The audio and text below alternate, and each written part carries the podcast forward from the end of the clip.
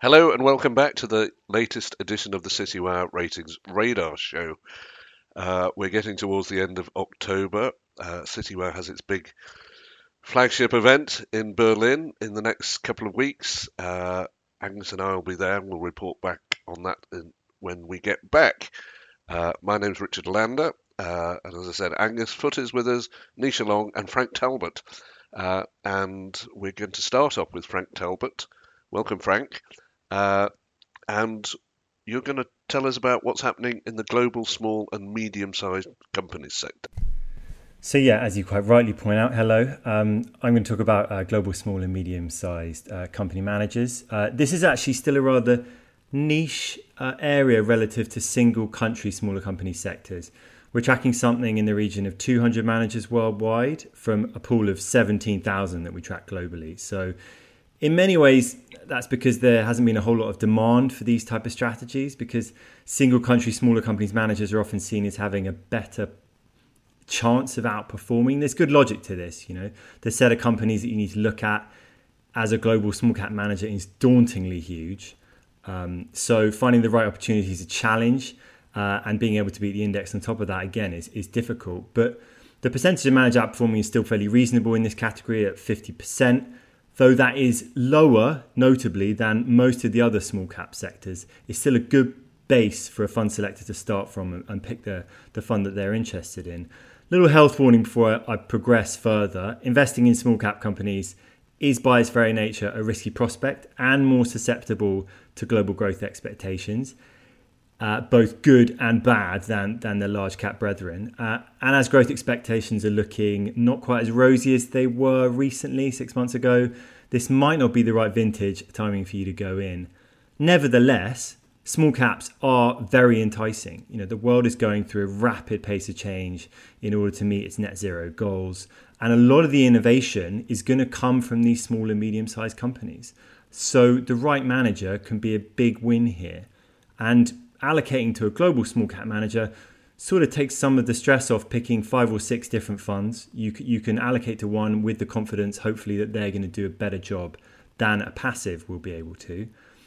Um, the first fund I want to highlight is the American Century Global Smaller Cap Equity Fund, run by AA rated Trevor Gurwich and Federico Laffan. Uh, this is a strategy that's been available in the US for some time, but launched as an Irish domicile fund in 2019 and has dominated the index and the average manager in this category. Uh, in terms of positions, it has a few names you'll know, but most uh, you won't, just by nature of how small they are. Howden Joinery here in the UK is one that stands out as a, as a company that I'm aware of. Biggest stake is a position in Ryman Hospital Properties, a US based real estate company that, you guessed it, specializes in medical facilities, uh, has done well uh, during the pandemic. Um, in terms of the average market cap, it sits very much between the mid and small cap here. So it's on the margin. It's overweight tech, consumer discretionary, both of which have been beneficial to the portfolio. It goes with the approach of many smaller holdings uh, to limit the risk, with nothing in excess of 1.5% uh, in one company. So that, that's, that's an approach that many of these smaller companies funds take, kind of like bond funds. You know, you spread it around just in case one of them doesn't make it and collapses. The other fund that I, I, think is worth noting is the Aberdeen World Smaller Companies Fund, run by Stephen Docherty. He's actually been in this game uh, a long time. I remember when he first took on this fund back in 2012. Uh, it's a steady outperformer in this category. It's currently plus rated, but don't let that you know dissuade you from being interested. He's on so many portfolios that just getting a plus is fairly impressive as we average it across across the piece. Top holding is actually in both of these funds. It's a 3% stake in Kornit Digital, which is a global leader in textile printing. It's got people very excited. Uh, it's doubled in value this year. Uh, it's really building on that idea of, uh, of 3D printing and, and creating uh, inputs via digital. You started by saying that traditionally, been an area that, that, that there wasn't a lot of interest in because you know, the idea of global small and mid cap is is a challenge or has been a challenging one for some people's allocations. If you're working regionally, then you know where does global small and mid cap fit in? You have all this stuff around lack of analyst coverage and hence inefficiencies. Obviously, as true on a global scale as it is country by country. But I just wondered to what extent you thought increased interest in global small and mid cap is a function of increased interest in global themes and thematics generally. Because now, actually, I'm hearing in some quarters that people are moving back to regional allocations. So uh, that would seem to work against that rise of, of global small and mid caps. So it's quite a complicated question, but I guess the, the important point is do you think there's a link between uh, the rise of themes and the rise of this sector? I think the two are certainly linked, and the most successful funds have certainly tapped into the areas that have seen the most interest. You know, as as we've shifted to more of a thematic approach to investing. Uh, it's interesting that you say that you think feel that people are moving back to more regional bias. Well, that's what I hear. I don't know if it's true or not, but that's what I've been starting to hear. I, I, only say it's interesting in that I think there's a, a, lot of kind of get away from domestic bias. The world is moving in different speeds depending on where you are, and I think that's the attraction of going with a global portfolio, be that large or small cap, uh, relying on someone else to make the decisions and adapt to the, the you know pretty fast pace of change we've experienced in the past few years. So that's a long way of, winded way of saying uh, yes and no. Fair enough. Can I ask a question, Frank? I mean, uh, small cap means different things in different countries. I mean, just looking in Britain, it goes up to 30 million to 950 million, and the states are going to be as big as two billion dollars, which you know would get might get you in the FTSE 100 over here. Uh, so, yeah, it might be. Uh, so that one, and I've got a supplementary, as they say in Parliament, uh, and that's uh, small, you know, small caps are really research intensive. Uh, they're covered by far fewer analysts, uh, and you know, so doesn't that make it really hard to be a global small stroke mid cap manager? You've you've got to do your you know the hard yards not just across one market but across many. Definitely. And it's no coincidence that the two funds i flagged up two top performing funds are from large investment houses with the resource and the analyst community internally to be able to provide them with the, the opportunities. And that those, those two are definitely linked. In terms of size uh, yeah one person's small cap is another person's mid cap um, depending on where you are but i think uh, I don't really have a good answer for that, actually, Richard. I'm sorry. no, that's all right. You don't have to have, you know, you're not the oracle, Frank. You don't have to have the answer for everything. Thanks. I, but one of the reasons, let me sort of just say, one of the reasons I've picked these two funds is both have outperformed over the past three years and the past one year. And I think that's important as the wind has definitely come out of the sails of the equity rally. So if you're still above water over the past year, uh, the shorter term, it should bode well for your ability to ride out what I think many anticipate to be choppier waters ahead. So, Nisha, you're just back from a break, mm-hmm. and I hope it was a good one. Uh, and you've been looking at the SDFR. Yeah, so F. SFDR, I beg your pardon, funds. Uh, I hate all these acronyms. Uh, what's been going on there in terms of global equity? Yeah, so I was thinking about talking about this because obviously we do have our flagship Berlin event coming up in the next two weeks, but also COP26, um, which does you know feed into this completely with you know the four main goals of the COP26 being, for example, to adapt to protect communities and natural habitats. So you're looking at ecology around that, and that takes me on nicely to um, the flows that we've been seeing going into ecology type funds. And most of these funds, in terms of the EU SFDR, which is the Sustainable Disclosure Regulations um, from the EU, that most of these are Article 9 funds, which are uh, ones which cover, um, they have sustainable glo- goals as their main objective.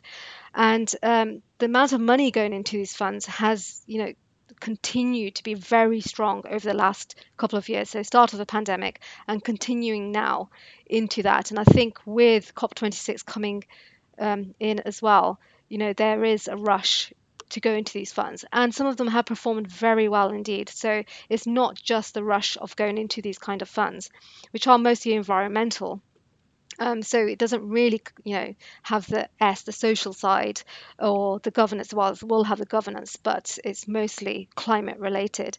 Um, I just wanted to mention a couple of funds um, that are still doing very well and managed by really good managers. Um, so, uh, Article 9 fund, year to date, um, the Nordea Global Climate and Environment Fund has taken in 2.85 billion euros um, in that time and it continues to do well. Plus rated Thomas Sorensen manages that fund and yeah, as I said, continues to take the money, but also has the performance with it. Um, and also, I mean, sorry, just uh, sorry to interrupt, but this is this is sort of catnip for SFDR funds, if I've got that right, uh, because there's lots of small environmental breakthrough companies that they can pick and choose from. Yeah, there is. I mean, the ones I've mentioned, they do tend to go for the larger companies. Um, so they have their research, you know, behind that. And as it does go with the global, for example, small and mid cap. So with these funds, to be an Article 8 or even an Article 9 fund, there is a lot of research that has to go behind it. So just having the EU SFDR labeling them as Article 8 or Article 9, you still have to do your own due diligence and research behind it to make sure that it's aligned with your own interests and beliefs, you know, within these funds. So just because a fund is an Article 9 doesn't mean that, you know, it's suitable for yourself. For example, a lot of these Article 9 funds have a lot of tech companies in there. Some people might think great, some people might think no, because on the social side of things, so we've seen a lot of, you know, regulatory privacy issues, etc., from some tech companies. So there's still, you know, a fine line between what is an Article 9 fund, what is an Article 8 fund. So it's still, you know, very resource intensive to look at these companies. And then if you start going into the smaller cap as well within these funds, you have to look at it even more. It's, it's, probably double the amount of research that you have to do.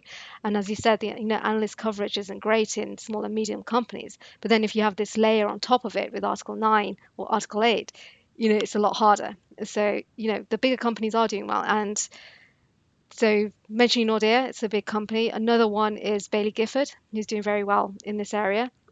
Uh, with the Positive Change Fund, with Kate Fox and Michelle O'Keefe and two other managers as well, with AAA rated all of them. So one of my latest research has shown, which I did for the Selector magazine, which is for our European audience, um, I did look at um, how these funds which were labeled Article 9, 8, and also those which haven't been classified yet in terms of performance. And Article 9 funds have you know done very well in terms of performance. Now you can put that down to the kind of themes that they've been investing in, for example, technology, you know, the pharma type companies. Um, but also there are quite a few funds, you might be surprised to hear this, that are Article 8 and are China in China. So, for example, the JPM China fund, which has taken in a lot of money, about 3.84 um, billion since the start of this year. It's an Article 8 fund, so it has some kind of ESG credentials behind it.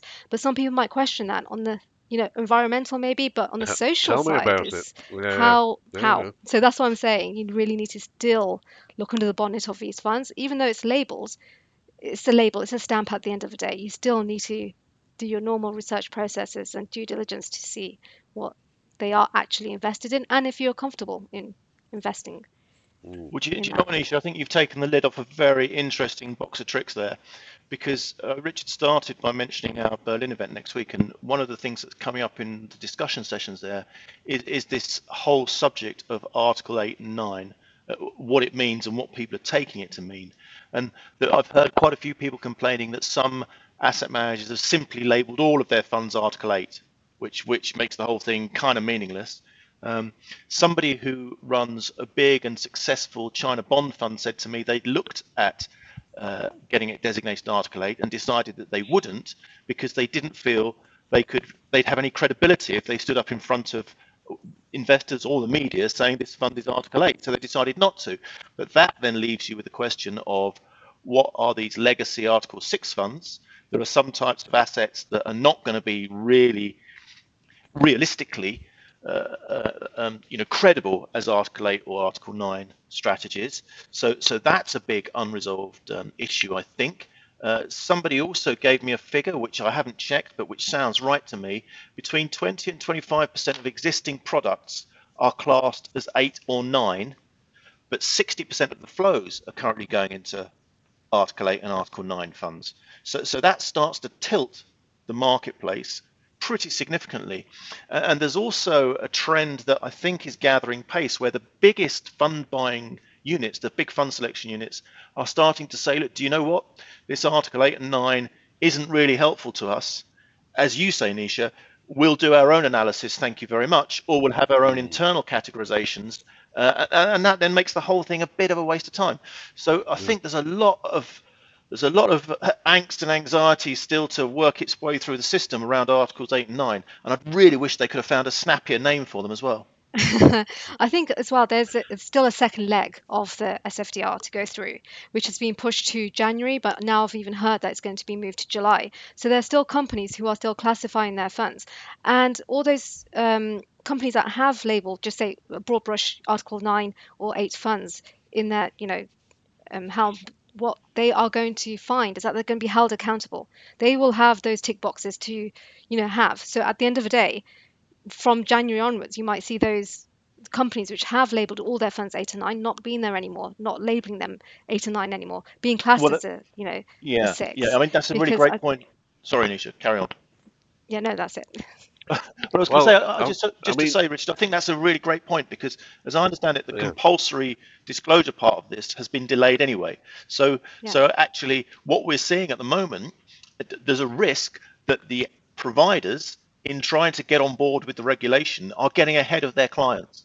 And I think if you've got asset managers who are kind of, you know, rushing to jump on the eight and nine bandwagon, or feeling that they have to because the regulator is about to, you know, get tough on them, then and and the buyers aren't totally up to speed with what that means, and especially what it means for them in terms of constructing their own portfolios, you've got a mismatch. So I think that's another potential tension that, that we're going to hear a lot more about. Mm-hmm. So hold on, you can. I could start a fund and say it's Article Eight. Is that Not right? Quite, or does no, someone no. have no, to, it's to, still you still no. have to um, follow certain rules and um, you know principles that the, that it's adhered to. Yeah. But I think where the um, the red herring is around, I think, the Article 8, which actually covers, you know, those funds which promote environmental and social characteristics, but they don't have to have those as their main objective. And there it is in itself. It does not have to have it as a main objective. And I think in that, it's just so wide open that is, you know, that you can have, you know, yeah, very fuzzy. And, yeah. You know, I mean, Article 8 is fuzzy. Article 9. Yeah. And, and also because because the compulsory uh, disclosure isn't there yet, you can say this is Article 8 and, and it's really quite difficult for people to test that. I mean, presumably, if you, Richard, if you launched a fund right now and you decided to label it Article 8 and you hadn't, you weren't totally on top of the, the categorization and the regulatory part of it, you'd be doing that with a view to getting in line by the time you have to get the, do the compulsory right. disclosure. Okay. And I think that's part of what the issue is here. But but you know, nevertheless, it's all a lot less clear cut than I think most people would like it to be. No, I think yeah. um, yeah, um, next year. And if you're going to I Sorry, think next Lisa, year, I think, you know, once everything is in place and these ballparks aren't moved continuously, you know, asset management groups have to get that act together, you know, have them classified in the correct order. And, you know, we do have, for example, the FCA has, you know, their three principles as well that they've, um, you know, talked about about the design, delivery, and exposure. So you've got the EU SFDR, the UK kind of version of that as well. So if you start, you know, amalgamating all those together in your own research, you start getting a better picture. And I think, you know, from two years before, you know, the analysis I was doing, it was tough because you didn't have these either. So, you know, how do you get your selection of thousands and thousands of funds whittled down this is a starting point. You know, I'm not going to say it's a bad, it's not a bad thing at all. It's great. It's moving in the right direction, but I just don't think it's moving fast enough. Well, we're not there. But there's also another point I think is interesting here that, would, and time will tell which of these is is the reality. So if 60% of the flows are going into 20% of the funds, is that driven by the fact that asset managers have latched on to the fact that ESG is a great marketing story or is it driven by the fact that their investors are coming to them and saying, look, we only want ESG friendly, climate change friendly strategies? So, so w- which one of those is currently driving that tilt in flows? I think is going to make a very big difference to what fund ranges look like in the future. Also, I do think it's because of where the performance is as well. I think um, it's not just because of the ESG credentials. It is, as I mentioned, you know, China equity funds are also in there, but that's they were the main performance of last year. But also renewable energy funds, clean energy funds, they were the drivers of returns last year, and that's where the money was going. You know, so I think we need a bit more time to see if that was the actual mm. the case that everyone is going to ESG type strategies, or is it where the market was taking them? People have got the uh, desire to get cleaner strategies. That's where the money goes. The prices go up. They perform fantastically until they don't. A bit like China, really. But, you know, as we've seen in the past the past few months. Uh, on which note, we will wrap up. Uh, Angus, Nisha, and Frank, thank you very much.